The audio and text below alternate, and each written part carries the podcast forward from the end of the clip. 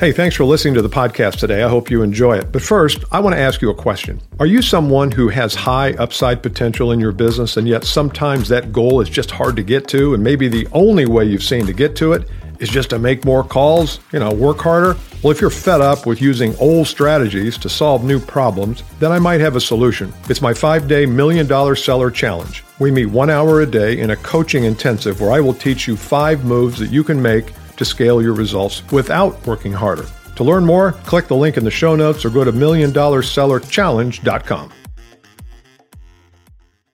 In this episode of the Bill Caskey podcast, I'm going to talk about messaging and how most people jack it up and how you can avoid jacking it up. Hey, it's Bill Caskey. Glad you're joining me today. I had a uh, interesting situation uh, yesterday, a couple days ago. I was at my local Starbucks and guy came up to, I ordered and went and sat down and was fiddling with my phone. Guy came over and said, Hey, Bill Caskey. I said, Yeah. He said, I want to thank you for all the content you put out there. His name was Chris. I said, Well, thank you, but how did you know? He goes, Well, I listen to your podcast. I said, Precisely my point. I'm sitting here visually. That's not a visual podcast. And. He goes, "Oh, I heard your voice."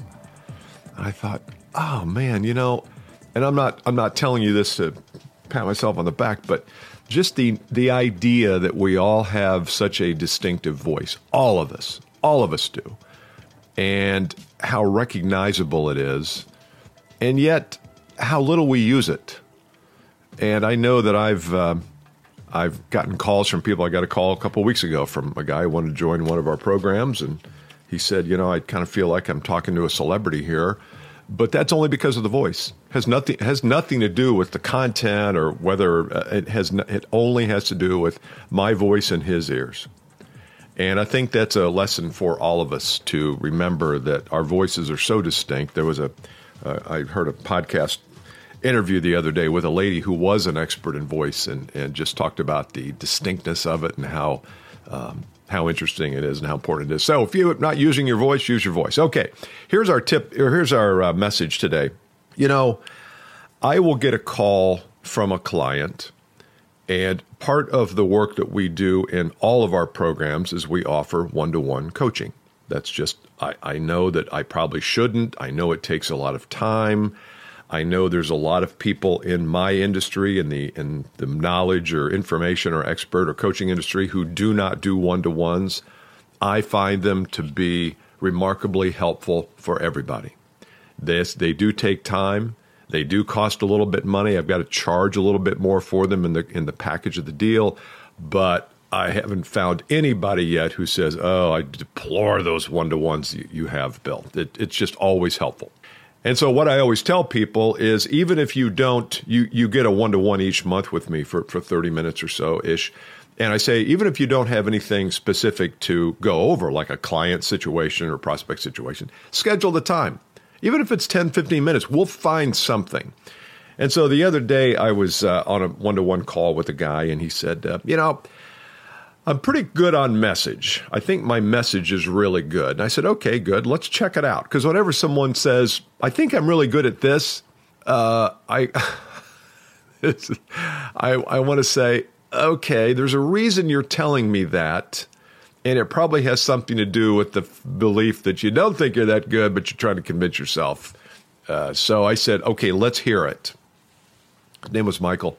And he gave it to me, and it wasn't very good and it was he he rushed through it i felt to get to the part where he's the savior and the hero. And i got to tell you if you're going to do messaging correctly like let's just say it's a first meeting first call i don't care zoom digital face to face if you're going to be doing first calls with people who maybe aren't that familiar with either your company with you or with your product set and in this case, Michael sold a product that it, nobody has probably ever bought before, but it's a very unique and beneficial and valuable product. And he's trying to get it out, and he's doing a pretty good job at it. But once we worked on the message, he saw he saw the the value of of a different message. So here's what I told him. in your messaging up front when you're first talking to somebody, you have to to tell a story that they can see themselves in. And a story doesn't mean, I think we get this story thing all hosed up. A story doesn't mean a long story about a client that came to you, and, and those are good stories, or about how you started the business. I think a story can start in present moment. And your story can be something like, look, five years ago, we noticed something. We observed something in with our customers or in the marketplace and we and this is what we observed. We observed that there was there were problems and there were circumstances that companies couldn't rid themselves of, or there was there was pain, there were dilemmas that companies faced, and they weren't sure how to do it. And they would start here, and they would go to here, and they would go to there, and they wouldn't get relief. And finally, somebody would say, "Hey, you ought to call Bill," and and we worked it out. But whatever. I think you've got to be much. You've got to spend more time in the problem and less time in the solution. More time in the problem that they are experiencing or that or that they might be experiencing and don't rush to the solution. So I told Michael I said, "You know, you gave me I wanted to hear more about the kinds of problems you solved and the kind of observations you made and you pivoted right to the solution." He goes, "Well, I just felt, you know, I didn't want to take a lot of time." And I said, "You can't think of this that way. You're bringing an enormous element of value to their lives. You can't think, geez, how do I get this done in two and a half minutes? If you tell the story correctly and you tell it in a way that they see themselves in it, they'll be right there with you for the whole story, even if it takes five minutes. And I'm not suggesting it could take an hour, but I think five minutes to set up, to tee up your value and to tell the story of of what you observed and the kinds of problems people have and and if they don't fix those problems, what happens? What happens if they don't fix the problem that that they have? Well, bad things happen usually. And so are you getting into that? So my suggestion today is be a little bit uh, deeper in the story you tell.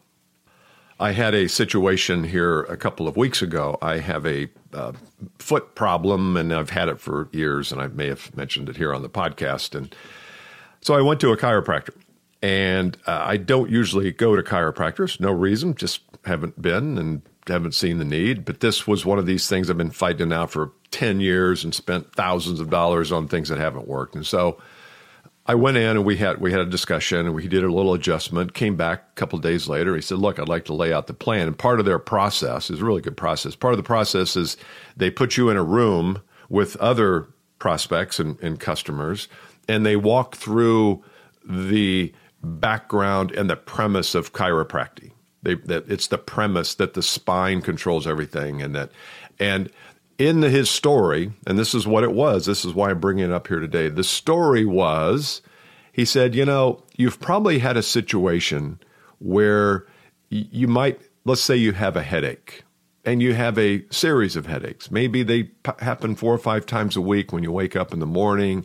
And what, what's the first thing you do when you have a headache? And somebody raised their hands and said, Take, take ibuprofen, Aleve, aspirin. He goes, Yeah. He said, You take aspirin and you then get a little relief and you say, okay, great, that works. And then two days later, you have another headache, and what do you do? You take some aspirin. At some point, if you don't solve the problem of why the headaches are occurring, you continue to take more and more aspirin, higher dosage. Maybe you graduate to uh, a pharmaceutical that covers the pain. He, and then he told a story about one of his clients who had headaches, and they did A, B, and C, and it's all traditional medicine, symptom based medicine.